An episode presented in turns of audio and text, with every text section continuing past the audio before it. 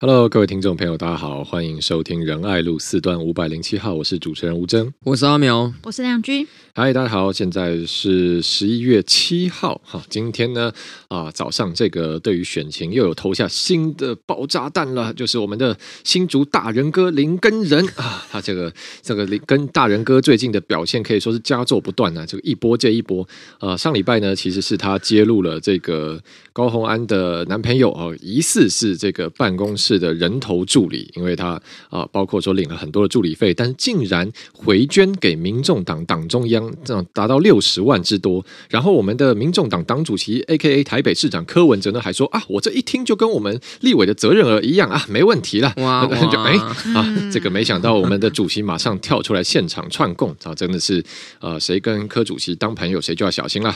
好，但是呢，今天没想到竟然还有更劲爆、更精彩的发展，就是我们林个人上午开的记记者会，哇，这个真的是爆料内容不只说是劲爆，而且是可以说很严重。因为林根仁指出呢，哦，这个高宏安办公室有吹哨者。正义的吹哨者揭露了说，高宏安长期以来把公费助理的加班费啊，因为这个立法委员一个月是可以申请，我记得是有到四十万上限的加班费啊，就是给助理。但是竟然呢，高宏安是帮所有的这个助理的加班费都请好请满，然后要求他们回捐哦，就是等于是每一个助理你报的加班费，最后都回捐回来，变成办公室的小金库啦，或者说大水库。那这个大水库是做什么呢？是给呃这个立委拿来做公务的支出吗？但是发现也不是哦，原来啊，这个这个大水库的支出哇，五花八门呢。从高红安个人的置装费到洗头，到助理的礼金，到车票，到限量日系玩偶、女性生理用品、卸妆棉补充包，然后与民众党秘书长参会、便当啊，党团三长参叙啊，等等等等等啊，还有职棒球票、计程车资等等等等啊，所以这个其实是啊，其实是可以说呃。等于是几乎把这个。呃，助理的加班费变成高委员个人的特别费了，好，还包含他个人特费的性质，没错，私很私人的这些支出。那这个 当然是马上引起轩然大波了，因为如果这个爆料是真的的话，啊，目前为止我们还没有看到高委员这边有提出一个什么样比较强力的澄清或是质疑，啊，所以这个爆料还在走。那如果这个爆料是真的话，那其实很严重，这恐怕已经触犯到了贪污的问题了，啊，那是有可能要被抓进去关。的，所以这是一个很严重的问题。所以马上我们先来问阿苗，哈，阿苗怎么看？觉得这个会对高虹安的选情投下一个怎么样的变数吗？他还有希望，还有机会成为我们的新竹市市长吗？因为我想这样了，这个今天很早就出来了，这个今天怎么那么早？哎，上次我们有 上次我们有听众留言说，以后可以在那个节目的简介标注几分几秒阿苗模仿是那个阿苗模仿秀嘛？他要我就重点，我要我要你一定要进来听完整集，给你最好的，对啊，没有啊，这我们讲哦，高文安就所谓的理工女啊，理工女大家知道哦，她做的话一定是合法合规啊。对啊，理工女的主却违法事由，所以 这不是我掰的，啊，柯文哲真的有讲哎，他说因为高红安是理工女，所以不会违法。请问，请问文组女是怎么样？你们两个要现在去补补念一下李组，从此以后也免死金牌。最按照这样的话，最危险应该是文组男吧？对啊，我就是完蛋了，跟理组女距离最遥远。好了，这位理工女呢？现在。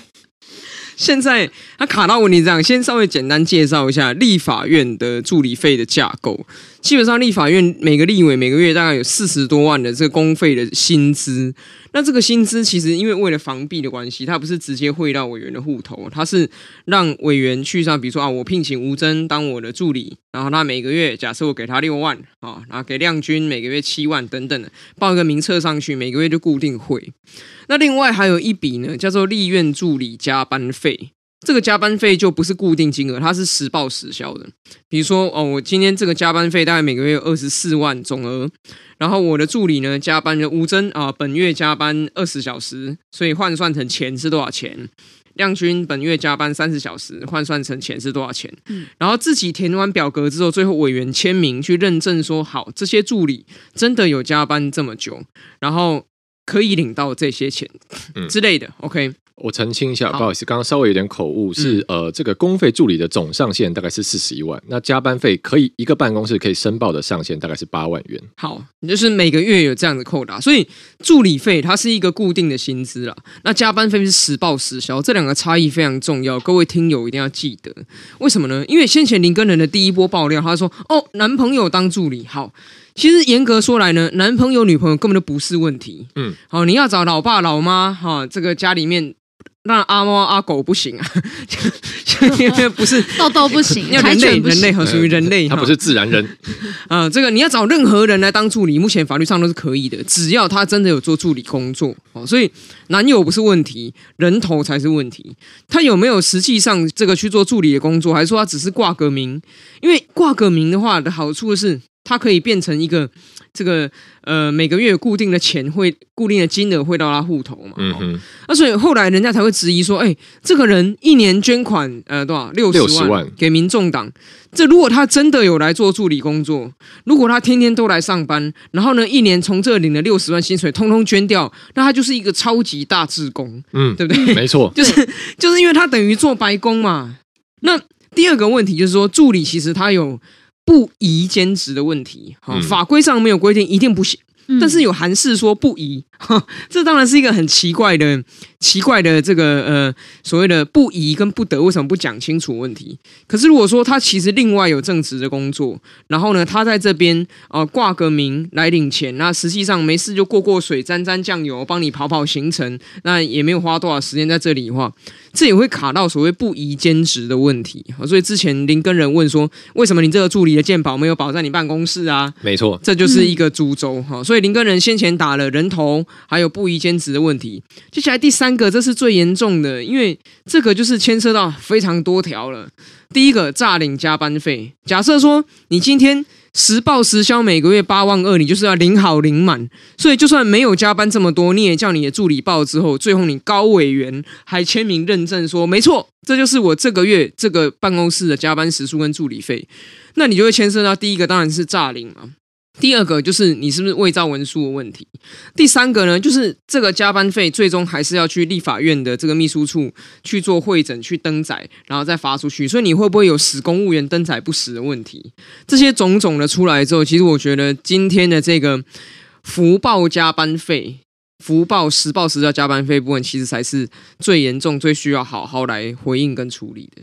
嗯，谢谢阿苗刚刚呃很仔细的剖析，因为其实这个等于好几条线在进行。之前林根仁上个礼拜的主战场是说，哎，高虹安是不是用男友当人头？就说他其实根本没有进办公室哦，但是用他领了很多的薪水，变成这个要给你请公费助理的钱，你把它拿去做自己的用途，包含你回捐给民众党的责任额。所以呢，那这个部分其实高虹安一直也没有提出很强力的一些证据，他们只说有哦，我们这位李先生啊、他的这个。呃，包括说工作的记录啦、群组的信、email 来往等等等等，我们都在整理之后会很详细的提出。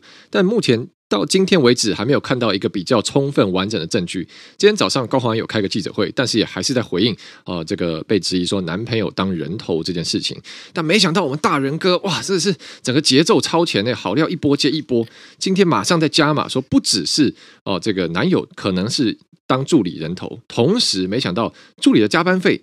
哦，可能面临一个诈领的问题，因为过去助理费其实政治人物助理费出等于出状况哈，甚至引来这个刑法的责任，这种状况太多了。那基本上大致上概念就是，这是国家给你要，这是国家给你聘请公费助理帮助你问政做研究钱，你不可以把这笔钱拿去挪到你自己的身上来去做，这不是一个给你自己随意支配的，你一定要把这个钱给到助理身上。好，所以这是一个很大的问题。那现在目前这个是最新的发展，所以来问亮君了，就是怎么看呢？因为其实，呃，其实怎么讲，助理的形态很多了。像我记得议会这样一个蛮有趣的案子，是之前应小薇议员也有被质疑说是不是有人头助理问题，因为他他的母亲是有报议会的这个助理。但是那时候后来他又举证说，哎，其实他妈妈有帮选民做紫微斗数，有算命，好，有看盘，所以这个也是选民服务啊。后来就没事，好，所以其实这个论据是蛮广的。但是我们看到高虹安今天被爆料说，哇，这个加班费拿来买生理用品，拿来买卸妆棉，拿来去洗头，这是不是好像已经有点我们觉得是蛮危险了？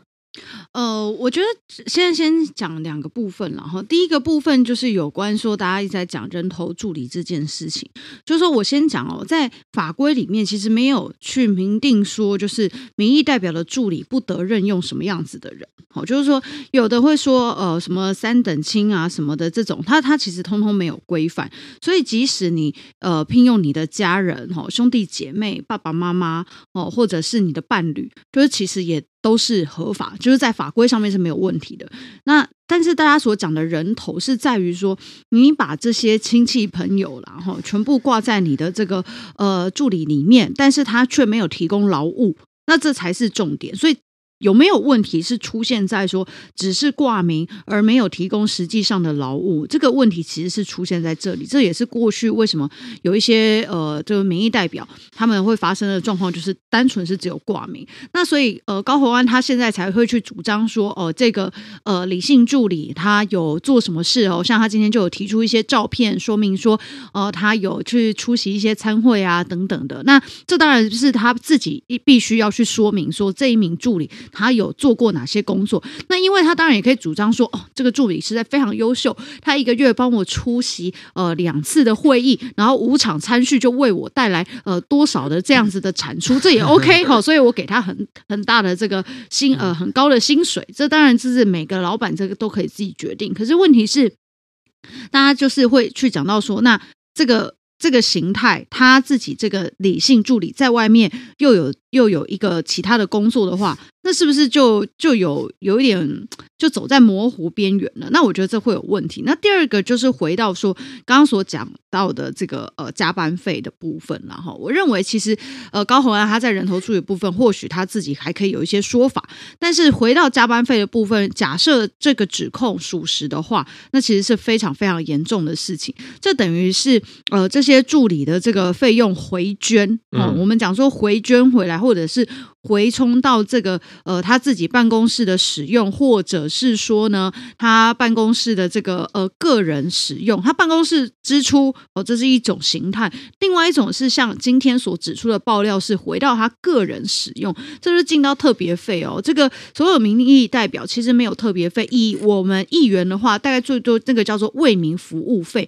那这为民服务费里面包含的就是说你办公室或服务处的支出啊，哈，就是说。呃，电话费啊，哦，或者是这个呃通勤的油资啊、车资等等的这种哦，它会落在为民服务费里面。但是呢，如果是特别费，就是像高红安他使用这种方式，有什么连他个人的呃女性生理用品哦这些都拿来用加班费来去报的话，那我觉得这个就是其实完完全全就是。诈领了，然后他其实就是诈领加班费。那这个事情就回到说哦，以前民众党哦，或者是柯文哲市长，他们都以最高的标准来去检验其他的政党跟其他的政治人物。但是回到自己的这个呃呃政治人物或者是提出来的候选人有这样的状况发生的时候，柯文哲第一时间出来讲的是说哦，这个过去以后也有都有这样的状况，或者是呃理科女讲的都不会错。那这就很奇怪嘛。就是说，你第一时间不是去讲说 哦，这个我们再回去了解看，而是他第一时间就直接认真背出高红安赞，绝对没问题。就是，但是现在随着更多更多的证据爆料出来之后，台湾民众党在这件事情上面，他们从过去。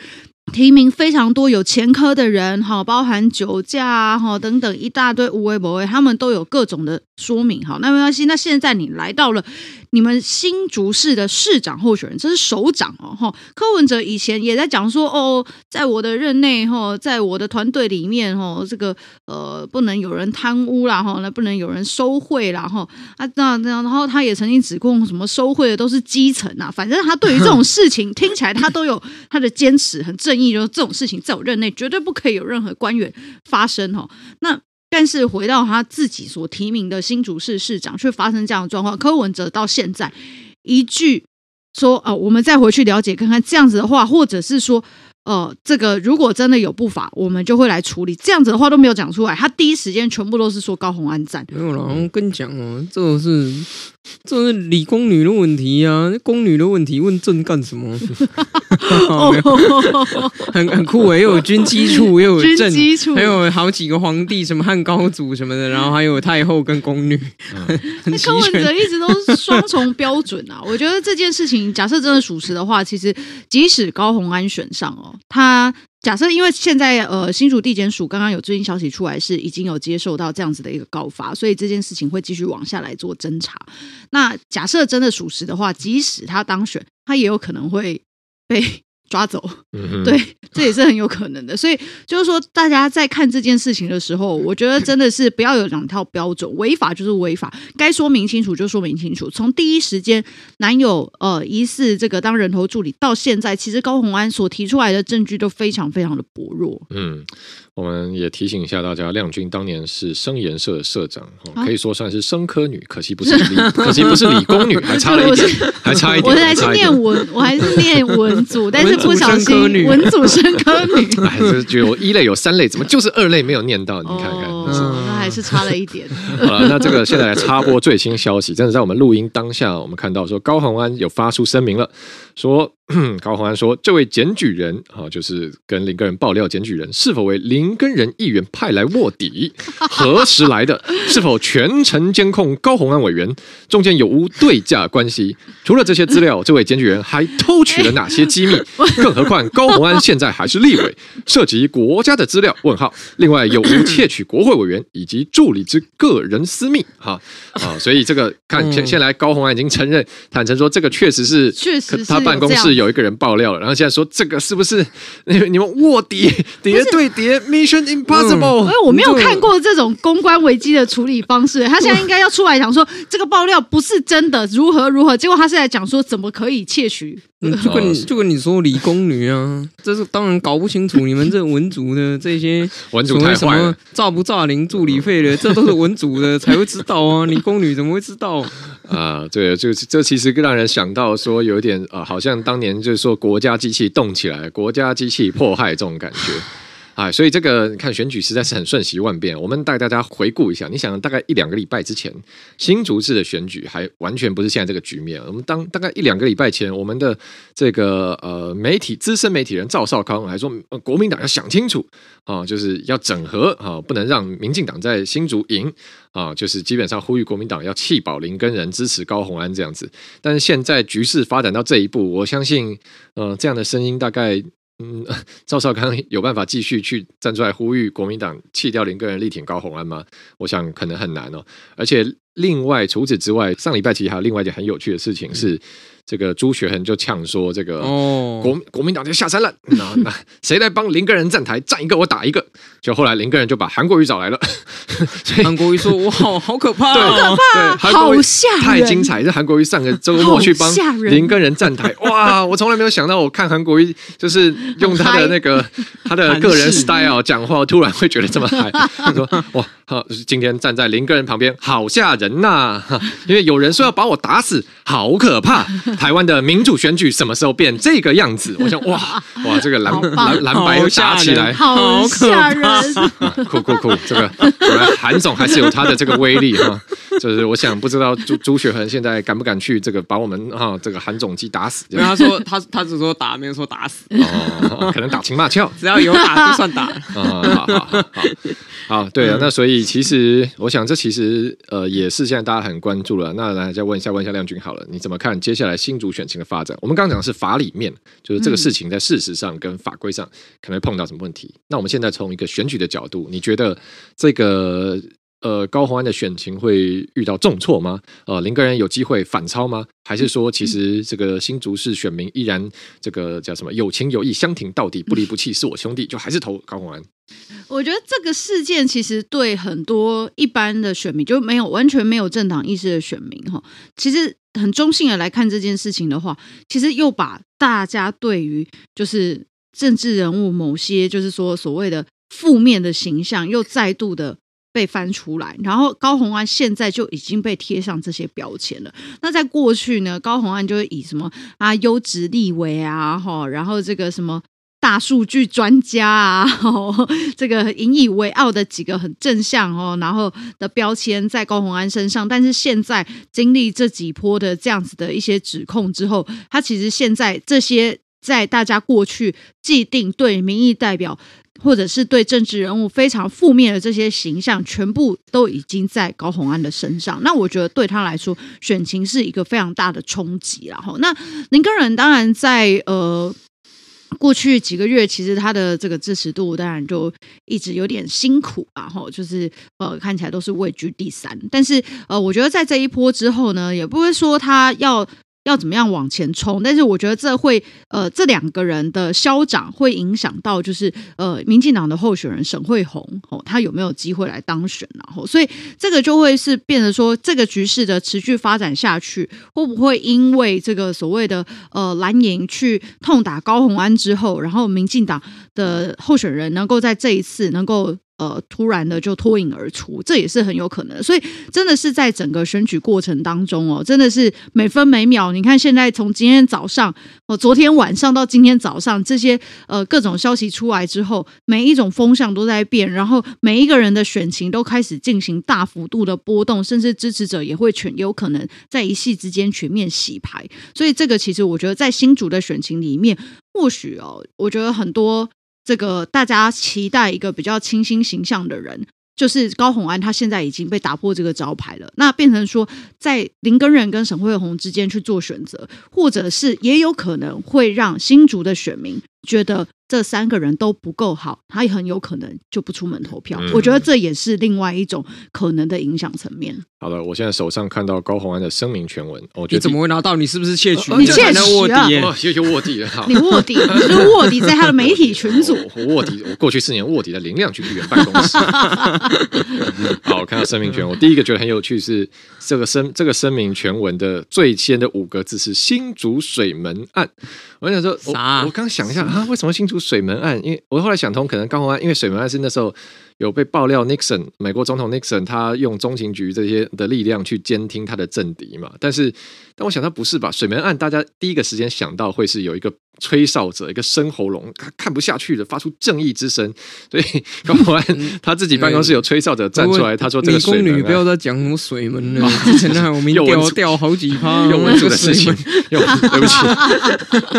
对啊，那我看里面一个很有趣的哦，他的声明第三点说，本办公室公积金的来源是几位办公室干部体恤国会业务繁重，辛苦而自掏腰包赞助公用，绝非不只是高鸿安个人。的小金库，好吓人呐、啊，好可怕，好温馨哦！怎么办公室这么劳累啊？太太辛苦了。公积金叫员工出，对啊，怎么会有公积金这种？欸、就是会有一个小猪公吗？欸、很有趣，因为他也承认是助理自己投钱，对对，所以他这个声明也承认确实有这笔公积金，而且他也没有针对公积金、嗯、叫助理自己自己出的，他没有否认有公积。第一个高虹安不否认有公积金的存在，没错。第二个高虹安也不否认。呃，林个人爆料公积金这些支用用途，就是包含他买这些黑糖姜母茶啦、洗头啦、娃娃，他也没有否认，他只说这些都是助理自己回捐的，所以马上来啊，请问苗博雅啊，你看。看高虹安委员带人，真是带人第一步就是要带心啊！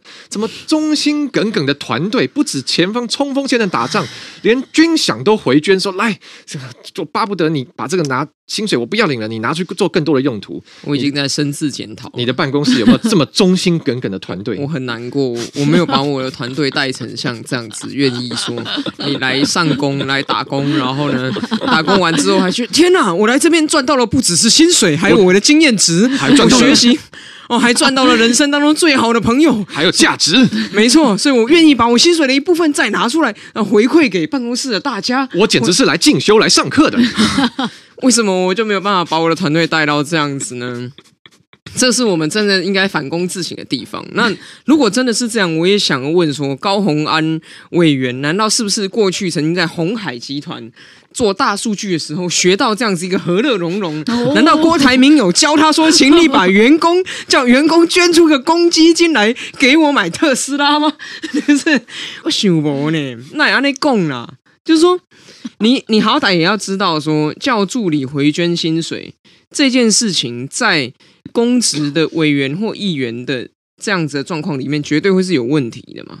其实一般企业，哎、欸，都会有问题。我坦白讲、啊，在哪里都很奇怪。如果一般的企业有人来跟你澄清说，高委员，我的公司逼我回捐薪水啊，你会不会开一个记者会帮这个劳工来争取公道？一定要的。对，要的那可是你自己怎么发生这种事啊？另外一件事情就是说，你公账跟私账为什么分不清楚？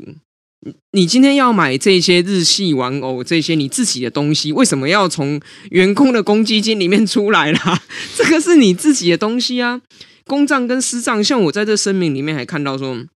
因为林根人有指控说，这个李姓前助理哦，从这个所谓的这个助理费回捐的部分里面，还领取了十六多万元嘛。嗯哼。那高虹安的声明，他解释说，哦，没有没有，这是当初我装潢办公室的时候花了五十万，那立法院只补助了三十万，差的那二十万呢，是由这个李姓的前助理来垫的。所以呢，这个装潢办公室的钱，当然就是由这个公积金里面还给他。那现在，现在问题真的来了。第一个，这个公积金是你员工的薪水捐出来的，然后呢，你把其中的十六万元拿去装潢办公室，所以你的员工要自费装潢上班的地方，哇，好严重。哎，我记得办立委办公室的装潢，其实立法院有补助，就是三三十万啊，对啊，但他装潢了五十啊，所以差了二十，是由员工叫员工出来。你去个地方上班，你要自费装潢你的办公室，对啊。OK，好，那第二个就。就是说，为什么这个差额不是委员来垫，是由你的一个助理来垫？你的公账跟私账，难道这个就是你？你这样越讲，人家只会越怀疑说，你如果连一个小小的办公室的账你都管不清楚，嗯、公账跟私账都混在一起，那请问未来，就算你选上新竹市长，你怎么管新竹市的账啊？新竹市长的特别费会不会去买日系？的限量玩偶，或者是韩系啊，或者是美系的限量玩偶啊，姜母茶，你的卫生棉怎么用？新竹市长的特别费更多哎、那那你你现在人家在问的是第一个你的清廉度嘛，第二个你的能力也是要大家要检验的问题啊。那会不会说未来啊，你新竹市长又要装修办公室，你又叫你的理性前助理来垫钱，然后 你再从公费里面，这个完全都会变得莫名其妙，而且没有办法来遵守政府的相关的核销的法规。其实明代助理的钱的运用，当然已经比政府的这些钱的运用稍微宽松一些些，可是它还是个基本的标准。那你连这基本的标准都没有办法真正的来遵守，还要叫你的员工，哎，未来如果新竹市。新竹市政府员工要不要也要捐出自己薪资一部分来买这些？新竹户政事务所，然后员工捐出一部分来买这个 给民众泡的茶等等，这个莫名其妙嘛。所以我我觉得我对他的回应感到很震惊。嗯因为理工女柯文哲盛赞盛誉一切合法合规的这样的理工女，怎么现在？看起来好像完全搞不清楚状况哦，其实所以其实文组还是有价值的，他应该 他应该好好的聘请一个文组的助理来告诉他法律是怎么规定的。对，哦，我觉得这个。呃怎么讲？我刚刚听阿苗这样讲下来，我真的觉得哇，这个高虹委员真的很了不起，他完美的把这个蔡英文总统双十谈话结伴同行，有你有我，哇，这个精神发挥的淋漓尽致。没想到居然真的是办公室的这个助理，大家还自掏腰包自己帮这个办公室重新装潢，而且这个办公室不是本来不能用哦，因为上一上一个办委员一定也是。把他这个办公室是可以可以拿来工作的嘛？只是你可能觉得我要气氛更好，要怎样的，或这个动线我不喜欢，重新装潢。哇，大家助理还自掏腰包哦，而且你的这个理性的这位助理还带电。然后这个阿妙刚一讲，我就觉得哎，怎么怎么这听起来，这个听起来整个高虹安委员办公室很克勤克俭的感觉啊！就是我，然后我一查就哎，不是啊，高委员今年的财产申报，他的存款有一千四百六十五万呢。垫不出二十一千四百六十五万，然后你办公室要装修要十六万，你说这个要我的助理来代垫啊？因为我助理手头也很拮据，所以代垫完之后就是要靠大家一起来乐捐 啊，一起捐了公积金，公积金再给助理。而且，而且，而且真的还在讲那个加班费的部分，真正的美高就是你是不是真的有加这么多班？嗯，还是说你为了把这八万二通通领出来当公积金，所以大家就随便签一签？嗯，这。真是很团结的，好吧？就是我想，这个接下来还会有哦非常多的未爆弹持续的爆炸出来了，因为刚刚大家听我们这样讲下来，我想确实是感受到这里面有非常多的疑点。我看我们办公室的装潢也蛮多，都是我自掏腰包买的。你看就没有，你们就没有助理捐回捐给你？对啊，对啊，不够一心一德。这个柜子应该也是我自己买的，好 难过，伤心。这个洗手台，好的，洗手台前人留下，感谢他。这个麦克风、灯、相机。啊，这个一花一草一木一物的得来皆不易啊，大家要珍惜。对，好的，我们刚刚讲到哪了？对，总而言之呢，我想这个还会继续烧下去啊，因为现在我想最精彩就是我们不知道，我们真的没有人知道大人哥手上还有没有更多料，因为现在看起来这个吹哨者真的是水很深了，他等于是哦这个挤牙膏似的，一点一点的，真的是要置置高环于死，倒数十九天。哇，所以不好受，不好受，所以嗯，这个我们接下来继续看下去。好，那还剩一点点时间，我们来迅速也问一下两位议员。其实上个周末，台北市的选战也在继续进行，我们有这个市长选举的辩论啊。你们看了以后有有觉得有什么特别印象深刻的地方吗？先问阿苗好了。我觉得三方阵营都很努力在巩固自己既有的支持者跟同温层，嗯、可是我觉得好像少了一点对于。中间或者是游离票，我们讲游离票，嗯、那还没决定要不要出来投，还没决定要不要投谁的人，好像少了那么一点会吸引这批选民的地方。哦、嗯，因为其实我觉得辩论如果要精彩的话，一定是中间有一些交锋嘛。嗯，对于一些关键问题啊，比如说哦大巨蛋，嗯，哦到底要怎么办？那如果我的意见跟蒋万安很不一样，那我可能来一个交锋的话，嗯，中间选民就有兴趣啊，看看这两边讲的哪个有道理嘛，就像。最最最最最经典的，一九九四年的陈水扁，陈水扁，黄大洲赵少康，赵少康一上台就是，我跟各位报告全国同胞们。台湾要灭亡啦，中华民国要灭亡啦。然后这个还要唱说什么？我现在喊中华民国万岁，你敢不敢喊？哦，然后这个阿扁人他就说啊，有这么严重吗？这种还有这种各种的，就是在讨论市政啊，对不对？阿扁人说啊，我都接起来做啊，你可以放心走了。就是这一些这一些东西要你来我往的时候，所谓的。选民的热情啊，你做选民的热情要激发没错，可是其实。不管是绿的、蓝的还是白的，这些固定支持你的人，热情已经被激发了。嗯，还没被激发的热情是一些游离票，他会觉得说啊，这场选举看起来好像没什么吸引他的地方，没有他关注的东西，大家都在互相说对方不好。那既然你们三个人都指着彼此说你们三个人都不好，那我干脆就不用出来投了，我去郊游啊。哦，所以我觉得这个辩论哈，其实当然是固本有余啦。哦，守成有余，但是开拓性呢还要再加油，不然的话就是看到说大家互相取笑，对不对？绿的就说啊，你看蒋万安什么婴儿的啼哭声成为台北交响乐，变大家的噩梦啊。然后蓝的就说，哎呀，你看蒋万安哇，这个这个风度翩翩讲的真好。然后呢，白的就说，你看黄珊珊还是最熟是真，就其实都还是在自己的这个同温层里面自己开心。但是真的要去想，现在选战的距离这么近。一定是游离票才是你真正主要要去争取的，因为会投给你的就是已经会投了，可是还没决定要投给你的这一块，尤其是陈时中的开拓性最大。小英在台北有过半，嗯，哦，百分之五十。然后之前这个就算跟马英九选的时候，民进党应该有百分之三十五、三十六，所以陈时中他可以去开拓的空间其实是很大的，嗯、所以再加加油了。嗯哼，那亮君呢？你觉得？刚阿苗说，呃，觉得可能中间选民啊游离票，大家没有被召唤到。那你自己觉得呢？你觉得，呃，中间选民大家到底期待什么呢？中间选民期待的是一个有实质内容的选举。我觉得在这整场选举下来，大家已经看腻这种口水战，就你来我往。然后回到那一场政策辩论会里面，其实他们三个人，呃，当然他们有讲出自己的政策，可是很多部分其实还是。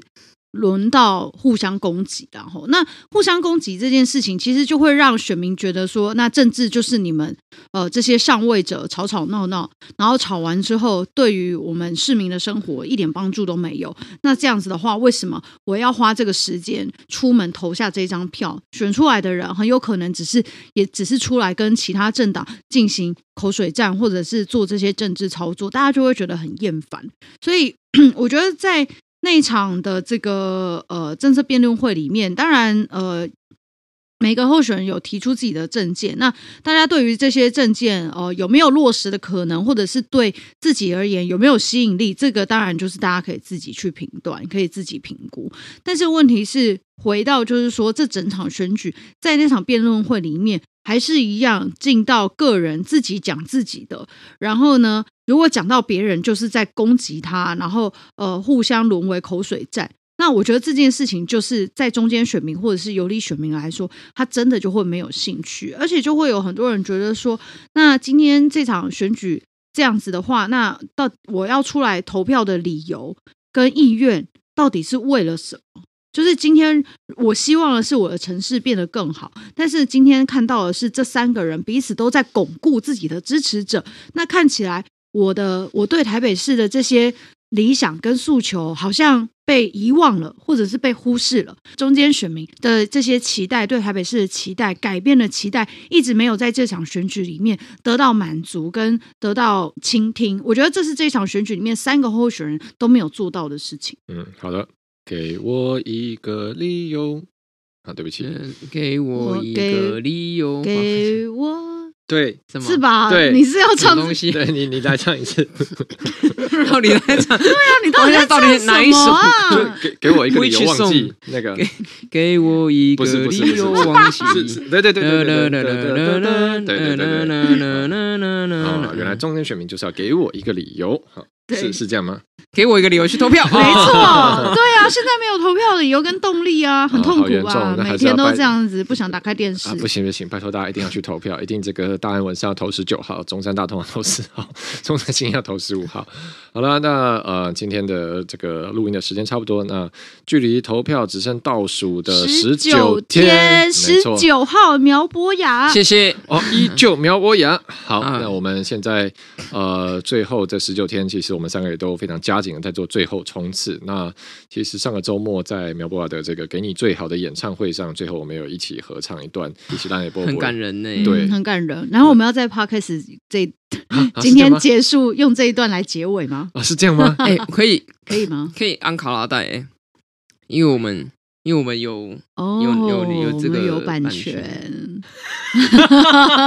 加码，我现在加码，下礼拜，下礼拜，哦哦，下礼拜，因为这个有个技术问题要克服嘛，就是要输入这个音源。好，大家期待一下，各位听众，我们承诺大家下礼拜而且合唱，而且我们坚持就是到选前绝对不停更。啊，每周一更。每周一更，没错，对啊，绝对不停更。对，因为之前有在评估说，就因为大家其实选举压力越来越大，对，我们行程其实都蛮多的，那真的要抽到一个时间来，这也不容易。但是不能这样，我们的听众这么认真的收听我们的 podcast，我真的在卖票或者是在站路口的时候，真的遇到很多的听众朋友，就说我都有听你的 podcast，我觉得很感人哎，就是已经可以在路上遇到我们的听友，有有，而且那天演唱会我有演唱会有听友来，谢谢你，而且他有说我从澎湖来。哦，好好，谢谢，好感动。以后我们要办听友会哦，可以去澎湖办听友会。其实你想去澎澎湖玩吧？好了，那就拜托大家，最后这十九天也要真的要拜托大家，因为我们真的很希望啊，我们这个。关键其实最强战力的组合，可以在下一届的台北市议会里面也继续的啊、呃、组成，来继续为大家监督市政。再拜托大家，如果有朋友在我们三个人的选区，再拜托帮我们宣传拉票一下。好了，谢谢大家今天收听，这里是仁爱路四段五百零七号，我是主持人吴真，我是阿苗，我是亮君，我们下期再见，拜拜，拜拜。